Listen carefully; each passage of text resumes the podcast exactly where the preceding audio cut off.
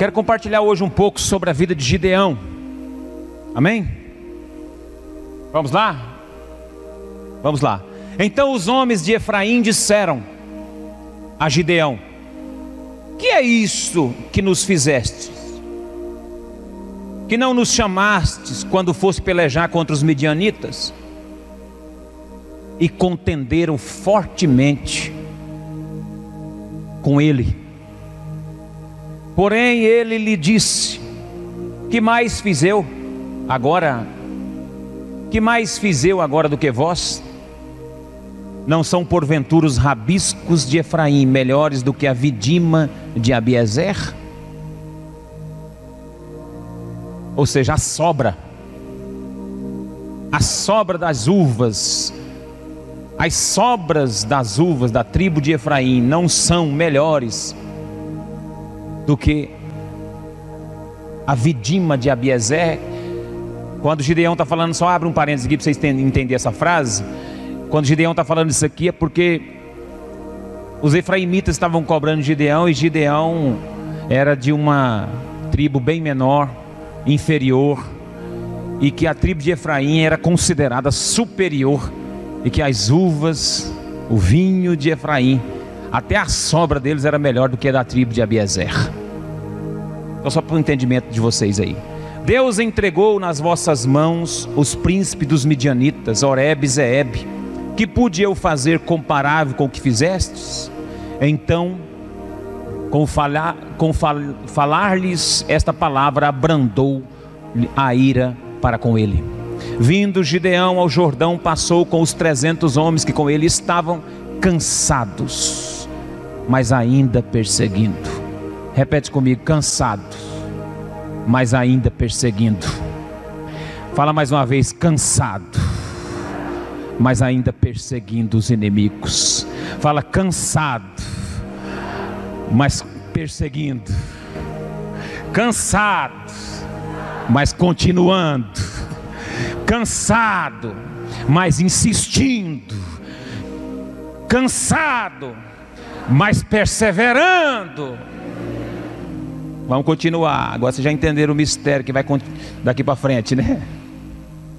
Aleluia. E disse aos homens de Sucote: dai, peço-vos, alguns pães para estes que comigo seguem, pois estão cansados, e eu vou ao encalço de Zebá e Zalmuna, reis dos midianitas. Porém os príncipes de Sucote disseram: porventura tens já sob teu poder o, o punho de Zebá e de Zalmuna, para que demos pão ao teu exército? Então disse Gideão: por isso, quando o Senhor entregar nas minhas mãos Zebá e Zalmuna, trilharei a vossa carne com os espinhos do deserto e com os abrolhos. Dali subi a Penuel, e de igual modo falou aos, fal, dali subiu a Penuel e falou aos homens de Penuel, dizendo, e os, e os mesmos responderam como os homens de Sucote haviam lhe respondido. Pelo que também falou aos homens de Penuel, dizendo: quando eu voltar em paz, derribarei esta torre. Estavam, pois, Zebá e Zalmuna em, em Carcor, e os seus exércitos com eles, uns quinze mil homens, todos os que restaram do exército de, dos povos do Oriente. E os caíram foram cento e vinte, os que caíram foram cento e vinte mil homens que puxaram a espada. Subiu Gideão pelo caminho dos nômades do Oriente, de Nobá até Jogbá, e feriu aquele exército que achava-se descuidado. Até aí. Querido Deus, obrigado por esta palavra. Obrigado pelo o momento em que nós estamos vivendo, pois sei que há uma revelação de Deus sobre esse texto para essa igreja e para a nossa vida. Dá-nos a tua palavra. Quanto mais termos a tua palavra, mais avançaremos no propósito, ainda que cansados. Graças te damos por esse momento, em nome de Jesus. Amém. Irmãos, persistindo mesmo que cansado, porque a proposta nossa é descobrir o que é que tem no final. E a palavra liberada é que no final, o final será melhor do que o início. O, o final será melhor do que o começo. Não importa como você saiu, o que importa é se você vai celebrar no final. Não importa as crises que você teve no início da sua família, do seu casamento. Não importa o início, aquilo que você viveu antes. O, impor, o importante é que se no final de todas essas coisas, você conseguir celebrar ao Senhor. Você persistir durante o período, o tempo, e você conseguir resistir a isso, o final será glorioso. E eu estou com esse texto porque Gideão aqui, ele está vindo já de uma batalha. Gideão, ele aqui vence aproximadamente cento e vinte mil pessoas, o exército midianitas. E eles já tinham caminhado aqui entre guerras e, e andanças no deserto, cerca de oitenta quilômetros. Os trezentos de Gideão já estavam super cansados. Porém, eles ainda estavam no encalço de alguns homens, de alguns líderes. E o nome deles, era, deles aqui mencionado, é Zebá e Zalmuna. Esses dois, eles estavam fugitivos junto com mais uns quinze mil homens. Rest... O que restou dos exércitos que perderam para Gideão na guerra, que, que é, sumiram, desapareceram. E isso fez com que Gideão fosse atrás no encalço para poder vencer também. E quando eles passam por uma região, interessante que quando eles passam por uma região chamada Sucote e um outro lugar chamado Penuel, ele vai pedir pão, vai pedir abrigo, vai pedir alimento, porque o exército, os trezentos dele, está com fome, está cansado, e eles estão perseguindo ainda. E para a estranheza de Gideão, o, os homens de Sucote disse: vocês já pegaram os, os já tem em suas mãos o Muná? Já está sobre o seu poder? Porque eles tinham medo de que Gideão com aqueles trezentos não conseguissem exterminar o exército que estava lá, e aí sobrasse retaliação contra eles também. Falou: vai que esse Gideão não consegue vencer o Zebá e o Zalmuna, e aí nós vamos ficar no meio desse entreveiro se nós então dermos abrigo e pães para eles. Vocês não têm nada, nada garantido, então nós não vamos nos envolver nessa conversa. E aí Gideão disse assim: olha, eu vou lá, vou buscar eles, vou prender, vou matar, vou ganhar lá a batalha, e quando eu voltar em paz, eu acabo com vocês, derrubo a torre de vocês e extermino vocês também. E Gideão foi no encalço, venceu, prendeu Zebá e Zalmuna, trouxe consigo, e quando voltou lá, acabou com Penuel, acabou com Sucote, os homens de Sucote. Se você for ler, você vai perceber o que aconteceu quando eles voltam. Quer ver? Ó? Vamos lá no verso de número dezesseis. Gideão prendeu Zebá e Zalmuna, e com espinhos e espinheiros do deserto o castigou severamente. Derrubou também a torre de Penuel e matou os homens daquela cidade. Ele bateu de espinho, de espinho.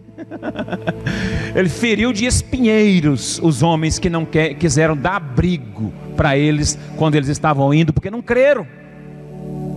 Amém? Então houve essa história. E o que me chama a atenção é que isso tem a ver conosco, é, com essa proposta de que o fim será melhor do que o começo. Aqui há verdades a ser mencionadas na batalha. Você viu que nós frisamos algo interessante aqui, que eles estavam cansados, porém eles estavam persistindo, insistindo. Quem é que não está cansado aqui, irmão, de alguma coisa? Fala comigo.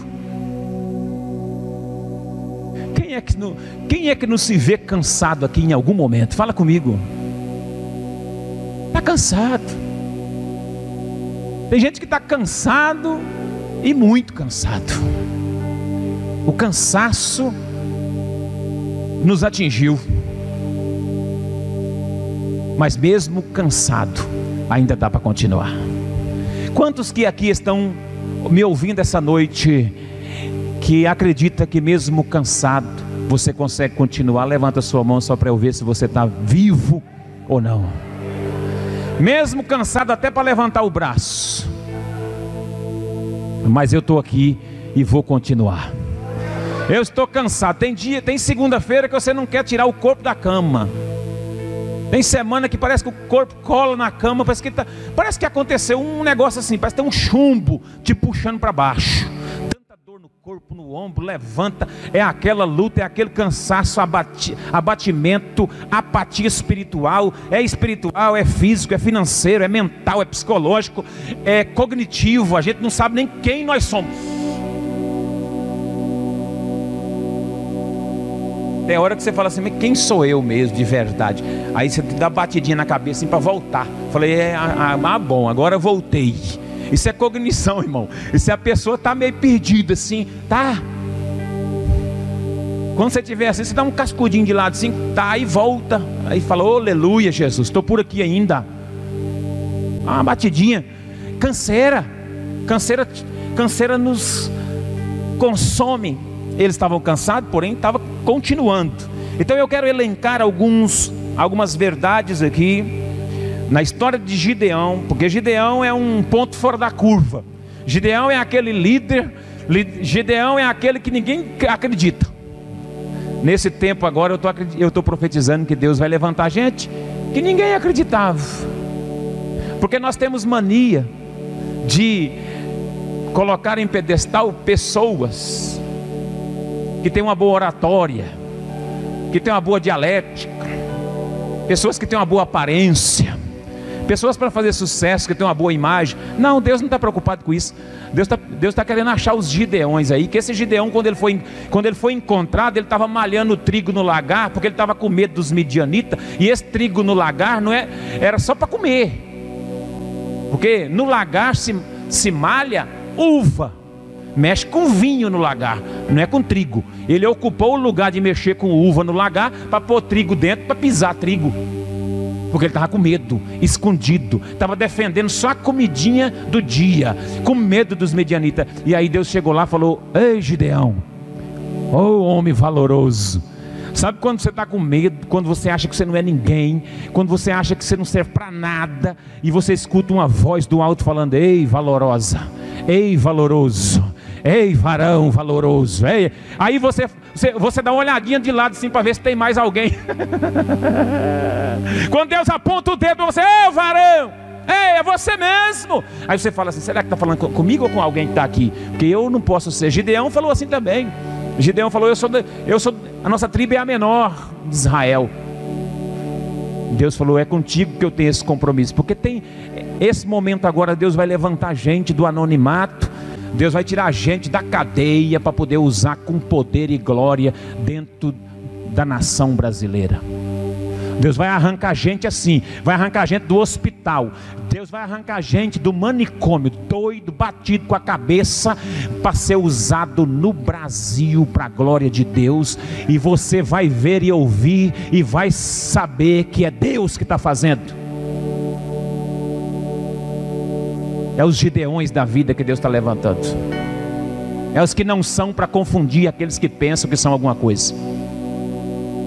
É aqueles improváveis. Amém? Então esse Gideão estava assim. E ele tinha vencido a maior parte dos midianitas, mas ele estava no encalço de um, de um restante ainda. E foi aí que ele teve esse encontro. E eu quero detalhar alguns, alguns pontos. Primeiro, primeira verdade a ser considerada, para ser didático com você, para que o, o, o fim das, dessa história que você está vivendo seja melhor do que o começo. Olha o verso primeiro desse texto. Então os homens de Efraim lhe disseram, o que é isto que nos fizeste? Não nos chamastes quando foste pelejar contra os midianitas? Porque teve uma turma que Deus orientou Gideão selecionar. Gideão tinha um exército de trinta e dois mil homens, e Deus selecionou e derrubou para trezentos homens. Você já imaginou, rapaz? Você sair para uma guerra com trinta e dois mil homens, Deus fazer cair para trezentos. Então boa parte desse povo ficou chateado com Gideão. Boa parte desse povo achou ruim. Rapaz, ele me dispensou. Nós somos da tribo de Efraim, ele, esse Gideão nos dispensou. Então eles ficaram bravos quando Gideão passa no trajeto de volta, no encalço dos inimigos. Eles falaram: ô, por que vocês não, não nos chamassem, rapaz? Ciúme, egoísmo. Os homens de Efraim perguntaram: o que é isso que nos fizestes? Mas aí o Gideão tem uma palavra tranquila. Provérbios quatorze, trinta diz que o coração tranquilo é a vida da carne, mas a inveja é a podridão dos ossos.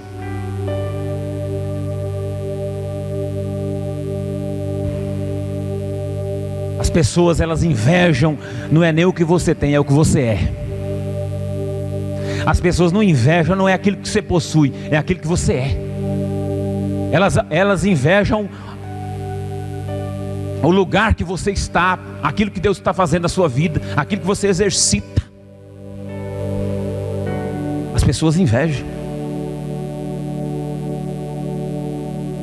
Elas invejam o casamento que você tem. Elas invejam a família que você tem. Então, irmãos, tem que ter muito cuidado. Tem que ter muito cuidado. Mas para romper isso, a gente tem que ter uma resistência. Gideão resistiu. Olha o que ele disse. Ele, porém, disse: que mais que fiz eu agora contra vós? Não são os restos das uvas de Efraim melhor do que a colheita de Abiezer? Então ele faz uma comparação e dá uma palavra. Ele elogia a tribo. Fala: eu vou sair fora disso, porque esse, isso aqui é só simplesmente para atrapalhar o meu percurso. Geralmente quando você... Quando você está em batalha, geralmente quando você está no encalço do inimigo, sempre vai aparecer uma seta, alguém com uma palavra contrária, alguém para tirar o seu foco, para que você não persista até o final. Porque ele está sabendo que no final está a sua vitória, ele não quer que você chegue lá. Aí arde em ciúme, arde em egoísmo, inveja, querendo dar priori prioridade para a tribo de Efraim, querendo dar uma uma evidência a mais para essa tribo. Pessoas estão sofrendo por causa disso. Gente está sofrendo dentro da igreja por causa disso. Gente que se sente é, humilhada por causa disso. Gente que se sente desprezada. Gente que às vezes você passa, não cumprimenta. Gente que você, às vezes você não lembrou. Elas são egocêntricas. Elas pensam que o mundo gira em torno delas. Elas acham que a, a atenção tem que ser voltada para elas. Que se não for com elas, não funciona. Que, que se não for a tribo de Efraim... Ele estava tão... Os líderes de Efraim estavam tão... com a alma tão judiada, tão, fre, tão ferida. Eles estavam tão amargurados de espírito contra Gideão, que eles disseram: rapaz, o que você, o que você fez? Por que você não, não nos chamou para essa batalha? Agora, depois que ele viu que Gideão com trezentos conseguiu vencer muita gente, agora eles foram lá cobrar. Cobrar. Geralmente as pessoas que cobram, elas cobram depois da batalha ganha. Geralmente as pessoas que cobram não fazem nada. Geralmente as pessoas que cobram você de orar, elas não oram. Geralmente as pessoas que cobram você de jejuar, elas não aguentam jejuar nem até dez horas da manhã. Geralmente as pessoas que estão no encalço de alguma coisa, elas são egocêntricas, invejosas, ciumentas. Elas têm uma psicopatia, ela, a mente delas são perturbadas. Elas querem a, a centralidade em cima delas. Elas querem que, o, elas querem que as atenções sejam voltadas para ela, porque se não for com elas não funciona. E Deus prova que funciona. Deus conta comigo, irmão, mas Deus não depende de mim. Deus conta com você, mas Deus não vai depender de você. Se você rejeitar, se você parar, se você interromper o que Deus tem na sua vida, Deus continua com o outro. Ah, mas eu sou... Tudo bem, até os restos das uvas de vocês é melhor do que da tribo de Abiezer. E eu reconheço, Gideão disse. Mas na batalha Deus direcionou para selecionar os trezentos, e nós fomos com trezentos, e a vitória é do Senhor. E nós temos que entender que a batalha é nossa, no nome do Senhor.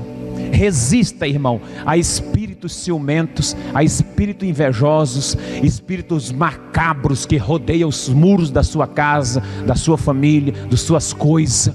Vigia, vigia, fica de olho, fica de olho. Porque você pode falar assim, mas eu não tenho nada, pastor, para as pessoas terem inveja de, de, de mim, eu não tenho nada. Não, as pessoas não têm inveja do que você tem, tem inveja do que você é.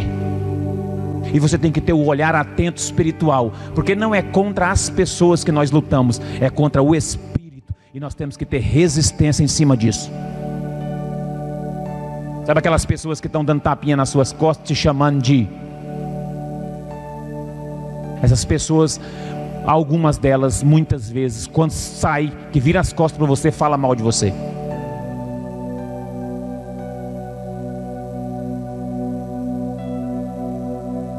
Eu já levei tanto tapinha nas costas que na hora que batia, na hora que bate nas costas e faz assim, ó. Ô, pastorzão! E eu tô sentindo a, a ferroada. Fala, meu pastor. A, meu pastor, meu pastorzinho. Hum, hum, hum. E eu tô sentindo.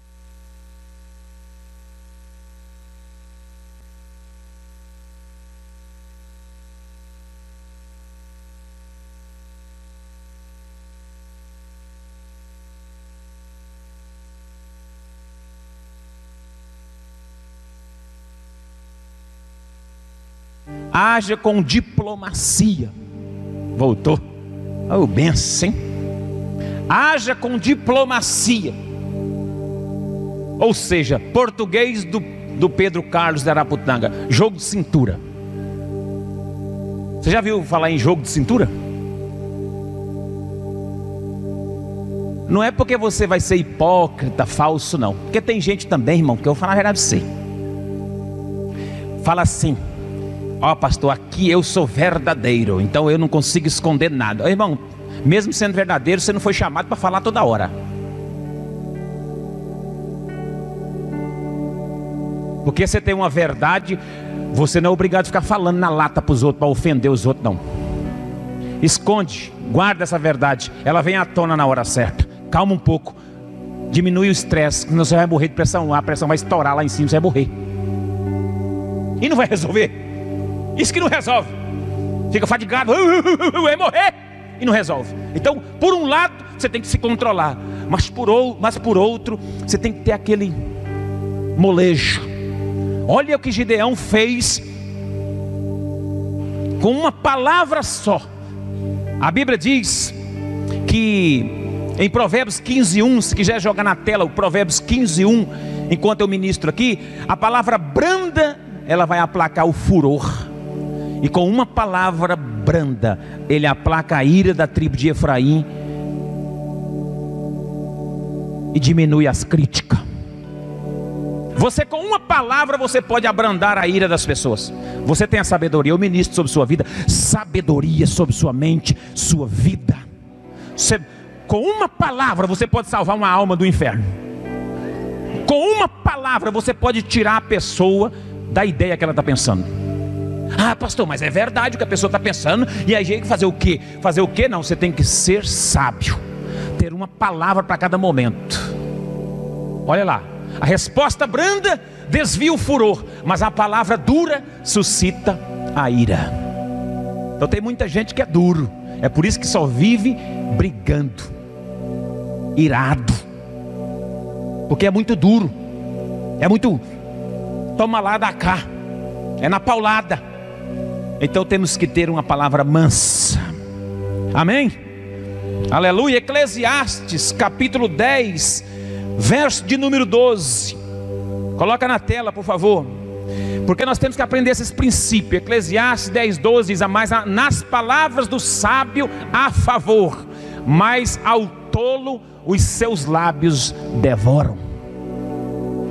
Temos que ter sabedoria. Então, quando os, os, os efraimitas foram para cima dele, questionando ele, ele falou assim: não, a tribo de vocês, até o resto das uvas delas é melhor do que a da, a da nossa tribo, da tribo de Abiezer. Calma, gente, vocês, calma. Aí ele, ele falou mais ainda. Ele disse assim no verso três: Deus vos entregou nas vossas mãos os líderes dos midianitas, Oreb e Zeheb. O que, que vocês estão reclamando? Que os, midianitas, os efraimitas também foram responsáveis. O que pude eu fazer em comparação ao que fizestes? A Bíblia diz: então a sua ira se abrandou para com ele quando ele falou esta palavra. Gideão, Gideão abrandou a fúria da tribo de Efraim contra ele. O que, que você tem feito, irmão, para acalmar as pessoas? Pastor, eu estou apagando fogo agora é com gasolina. Pastor, o negócio meu agora eu estou pondo para derreter. Veio de lá para cá, eu estou mandando. É que o negócio aqui eu jogo um balde de gasolina, pega fogo logo, derrete tudo. Tem uns crentes assim. Tem uns irmãos assim. Vê o outro que ele já está envenenado no último. Ele fala, agora que eu vou acabar de matar mais. Agora eu vou pôr para... Aí vai lá, posta um negocinho na internet. Aí vai lá, coloca um negocinho no status. Todo mundo está sabendo o que ele está falando. Todo mundo. E ele já faz para saber mesmo. O diabo antigamente usava muito, era a língua do povo. Agora usa a ponta dos dedos.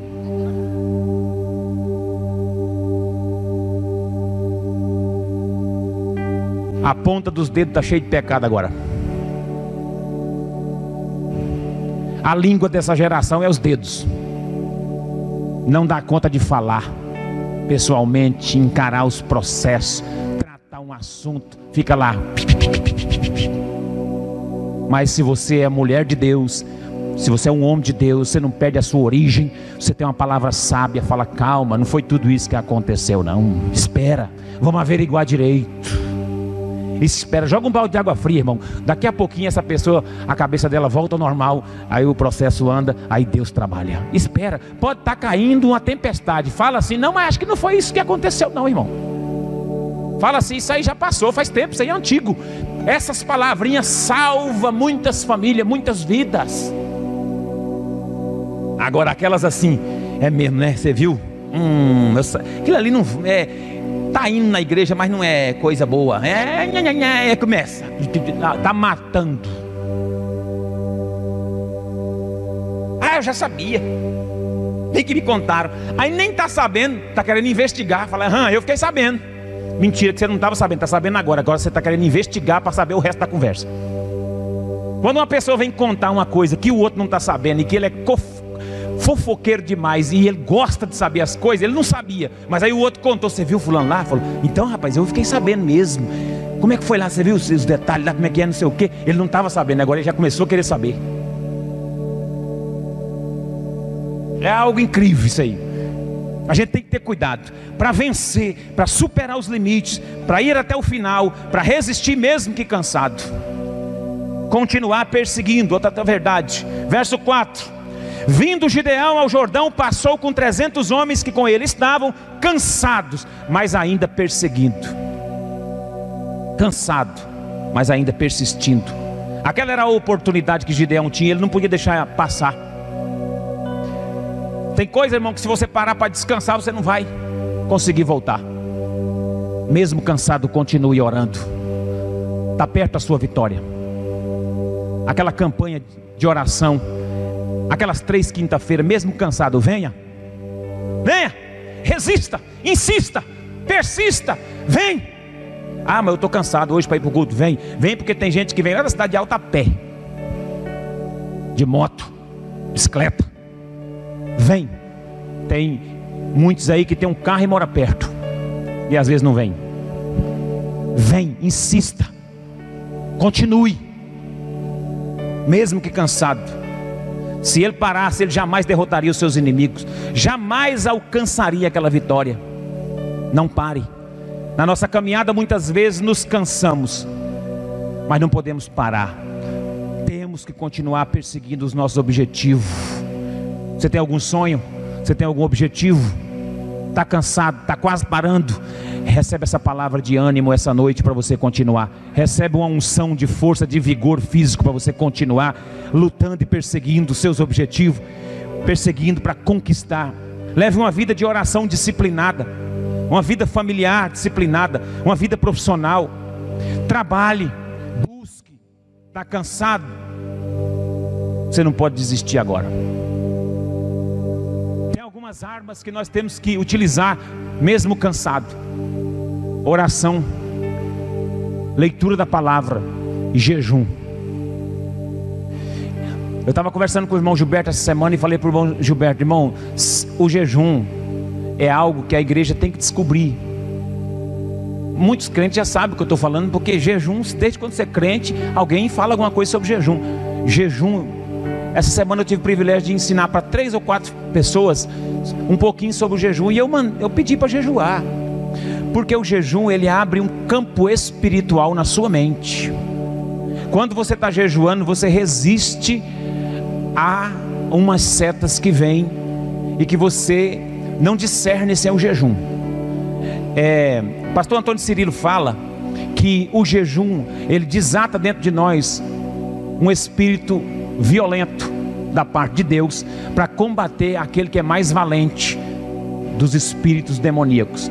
Porque se você for ler um texto lá em Lucas capítulo onze, você vai ver que numa libertação, o Jesus está falando assim, que quando existe um valente dentro de uma casa, ele está lá dentro da casa, o valente, ele só sai de lá quando chega um mais valente. A origem dessa palavra é violento. Amém? É violento, é o valente, é o violento. Tem um violento lá dentro, e ele só vai respeitar quando chega um mais violento do que ele.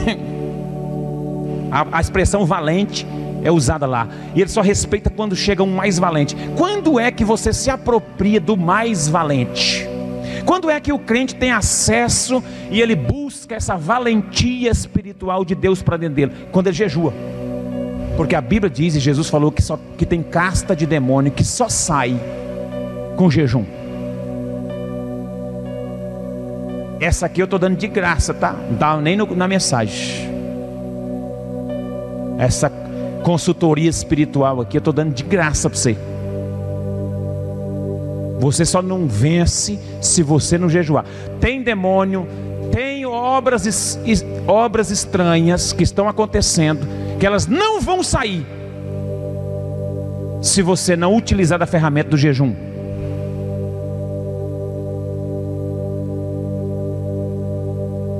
Ah, pastor, quer dizer que eu posso jejuar que então Deus vai mudar a situação? Não, não estou falando isso não. Aprenda aqui: o jejum não muda Deus, o jejum muda você, muda eu. Mais uma vez, o jejum não muda Deus, o jejum muda quem jejua.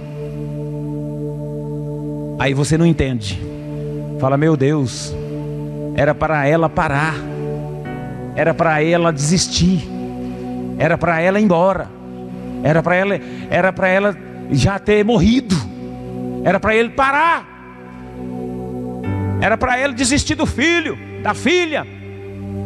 Mas ela não desiste, porque ela está na consagração, no jejum, na oração. Eu desafio você aqui da Igreja Batista Nacional a jejuar no mínimo duas ou três vezes por semana. Deixa eu dar logo um recado direto e reto, não vou ficar fazendo cosca não. Se você não jejuar duas, três vezes por semana, você não vai ter uma vida cristã saudável. Às vezes a gente fala, fala, fala, fala de jejum, fica muito no subjetivo. Você tem que jejuar. Ah, pastor, mas eu trabalho num serviço muito pesado. Eu não sei, então arruma uma hora, arruma um jeito, não sei o que você vai fazer. Precisa jejuar, porque tem coisa que não sai sem jejum. Foi Jesus que falou, não foi eu não, irmão.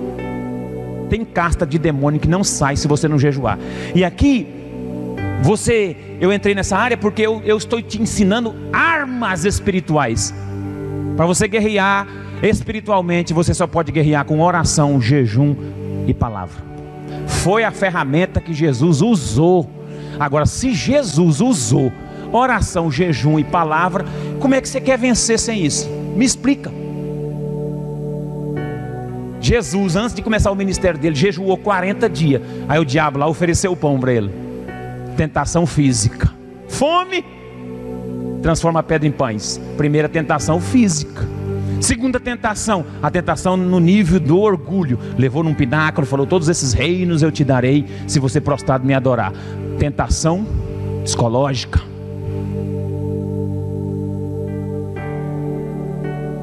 E a terceira tentação, a tentação na área espiritual.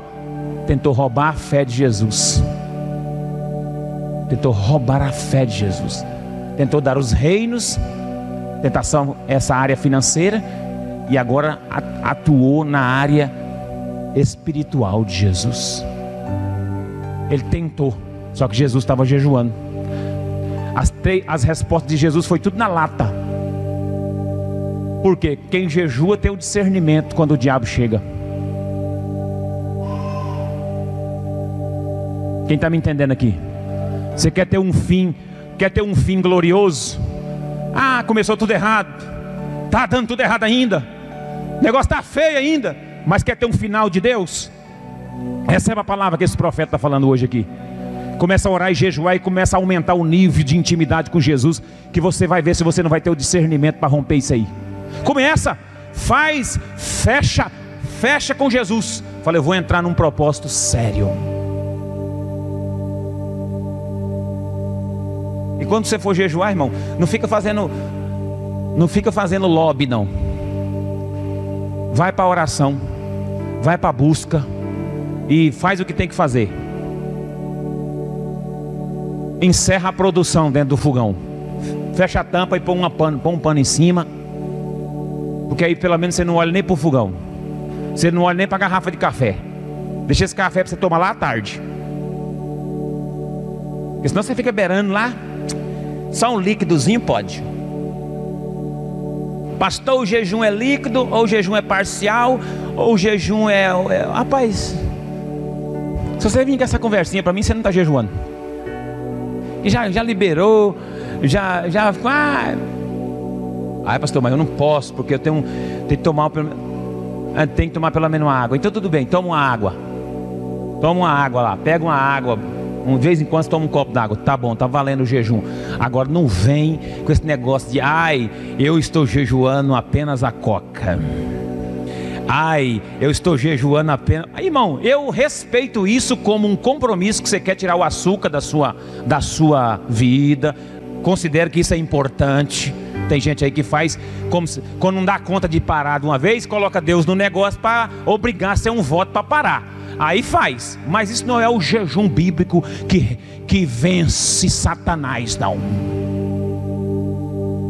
Ai, pastor, um negócio de carne, que eu gosto de comer carne, eu como um quilo de vez em quando, quando eu, come, eu começo. Aí agora eu estou entregando a carne para Deus. Não, não, você não está entregando nada. Isso aí não é jejum, não. Isso aí você está fazendo uma dieta de carne bovina.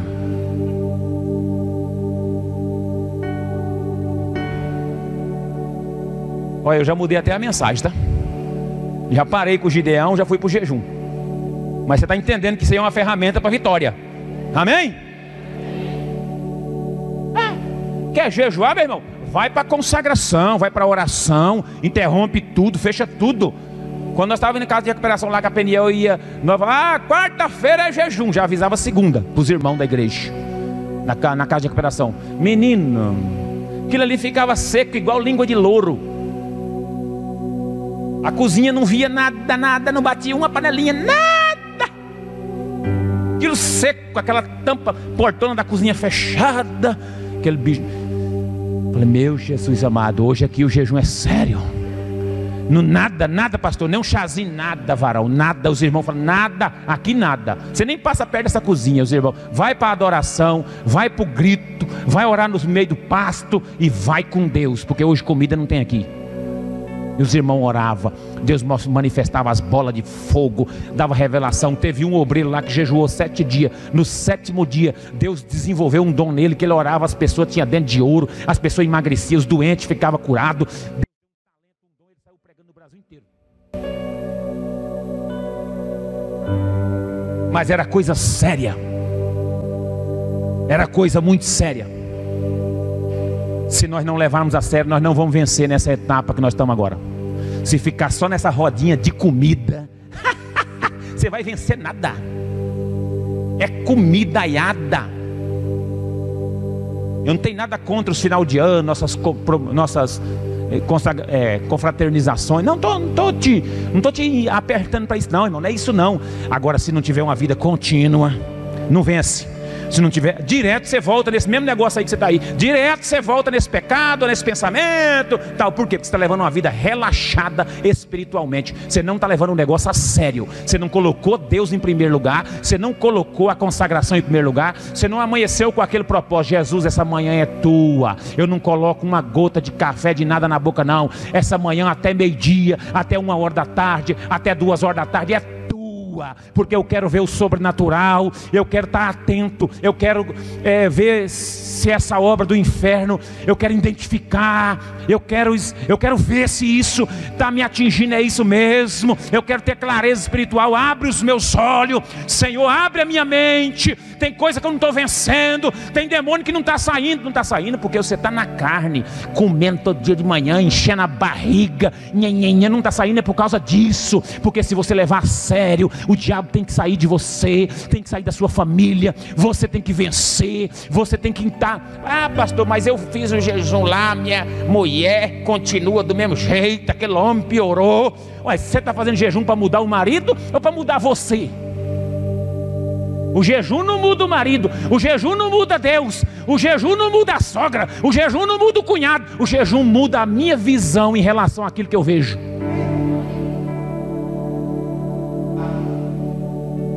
É isso, mas a gente quer buscar a Deus para mudar os outros.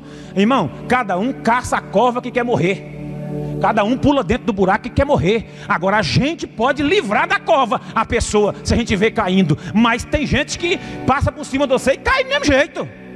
Mas você continuar orando é para Deus abrir a sua visão, para você estar atento, para você saber aonde está a seta do diabo contra a sua casa, contra a sua família, para você saber, eu vou lutar até o final, eu vou batalhar até o final, e a minha resistência vem de quem? Vem do Senhor e das armas espirituais que Ele está me dando. Oração, jejum, palavra, você vence, continua perseguindo, mesmo cansado, você continua. Pastor, estou cansado, estou só o pó, mas eu estou aqui. Sabe por quê? Porque quando eu estou fraco é que eu estou forte. O jejum te enfraquece, o jejum deixa você numa fome, cambaleando, e a Bíblia diz que quando eu estou fraco, é aí que eu estou forte. O jejum te enfraquece, porque quando você está fraco, é aí que você está forte. Quando a sua carne está fraca, você fica forte espiritualmente. Agora quando a sua carne está, ó, você não aguenta nem dobrar. Quando você está muito fortinho, nem dobrar você dobra. Vai amarrar o cadastro, dá um trabalho. Quando você está muito fortinho, não estou falando nada de preconceito aqui, tá? Quando você está muito fortinho, nem orar direito você não ora. Eu não estou falando aqui das pessoas que têm dificuldade com peso. Esquece, não vai para casa falando que eu falei isso não. Não estou falando disso não. Estou falando de mim mesmo. Quando a gente está na carne, irmão, a gente não consegue ver nada. Quando a gente está muito no natural, a gente não consegue ver nada. Os irmãos me compreendem com essa palavra? Dá um glória a Deus aí. Para finalizar, continue mesmo sabendo que às vezes não teremos o apoio esperado. Gideão foi pedir apoio, abrigo, pão para os caras que estavam com fome. Pediu para os compatriotas dele, ó, dá pão para nossa turma, esses trezentos homens nossos aqui estão morrendo de fome, nós estamos cansados, já vemos uma trajetória de oitenta quilômetros correndo aí para lá e para cá, dá-nos pão, porque nós precisamos perseguir lá os homens lá. Você não vai ter o apoio de todos. Uma das, uma das grandes virtudes do líder é entender que ele não tem o apoio de todo mundo.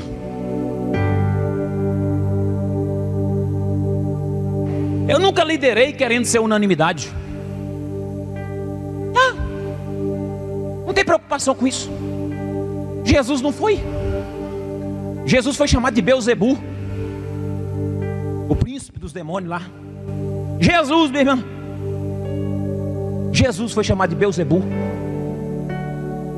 Você não vai ter o apoio de todo mundo. Você vai pedir abrigo, comida para algumas pessoas, vão virar as costas para você.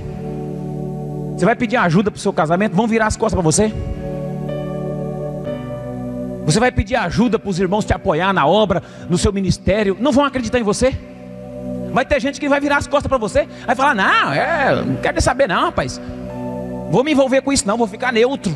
Tem gente que na sua vida vai ficar neutro, não vai falar nem sim nem não. Eles aqui, ó, não falaram nem sim e nem não. Eles falaram, eles ficaram com medo, disseram assim, ah, vai que esse Gideão Hum, só que esses trezentos homens cansados, vai atrás dessa turma toda aí, e ele não consegue prender esse Zebá e esse seu Munai. E quando eles voltarem aqui, aí nós estamos fritos. Então tem gente, irmão, que não acredita na palavra profética, não acredita na revelação de Deus e fica em cima do muro. Nem apoia, mas também não sai, fica lá. Fica igual um encosto. Fica só observando. Quero ver onde isso aí vai dar. Esse Gideão, coitado, cansado do jeito que está aí, vai sair de qualquer jeito aí, não vai dar em nada. Presta atenção, tem gente que não vai te apoiar. E você precisa ter consciência disso. Continue. Eu, eu libero a palavra, continue. Irmão, nós vamos continuar mesmo sabendo que tem gente que não quer que nós continuemos. Eu continuo mesmo sabendo que tem pessoas que não querem que eu continue. Você tem que continuar mesmo que... Tem gente que não quer que você continue. Tem gente que vai falar para você: agora você virou crente? Ah, não dou seis meses.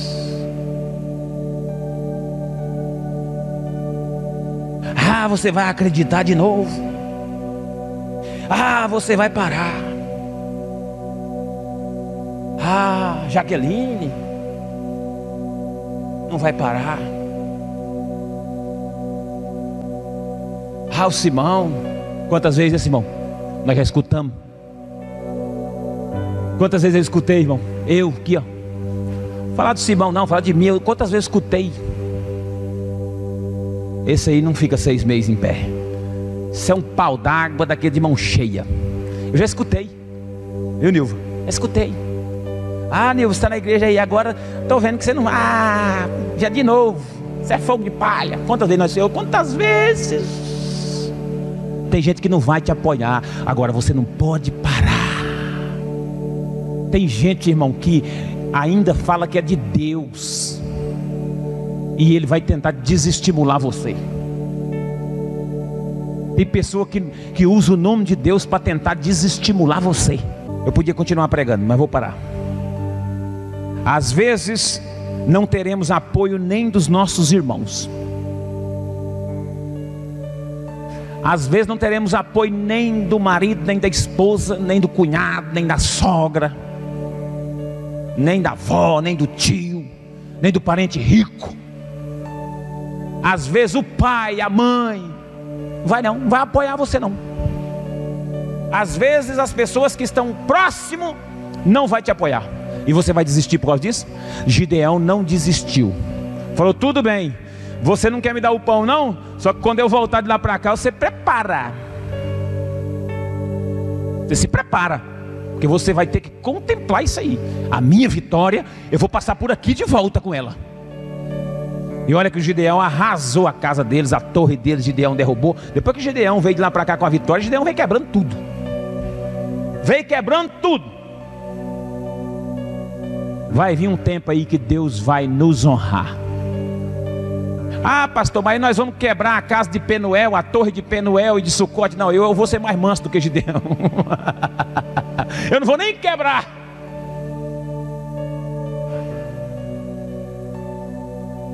Na minha volta eu não quero nem quebrar. Eu só quero que Deus quebra. Deus faz o que Ele quiser. Deus põe onde Ele quer. Porque quem faz é Deus. Quem dá a vitória é Deus para o povo dele. E Deus vai colocar eu, você. Olha, presta atenção no que eu estou falando. Não estou falando de você não. Estou falando eu, você. Deus vai colocar a igreja dele no seu devido lugar. Deus é Deus de organização. Se você não, não se colocar na brecha, você, se você não se colocar na brecha, Deus vai colocar. Então continue sabendo que não terás o apoio de todo mundo. E você vai terminar o texto no verso de número onze, você vai ver que os inimigos estavam distraídos. Veja bem.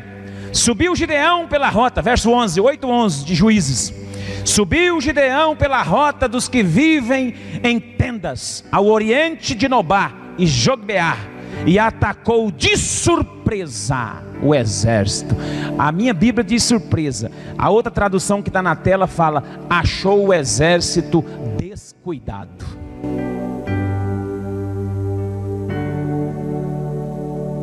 Ó, a vitória Deus vai te dar, porque Ele vai distrair o inimigo. Distrair o inimigo, você vai chegar por trás e a vitória vai ser fácil.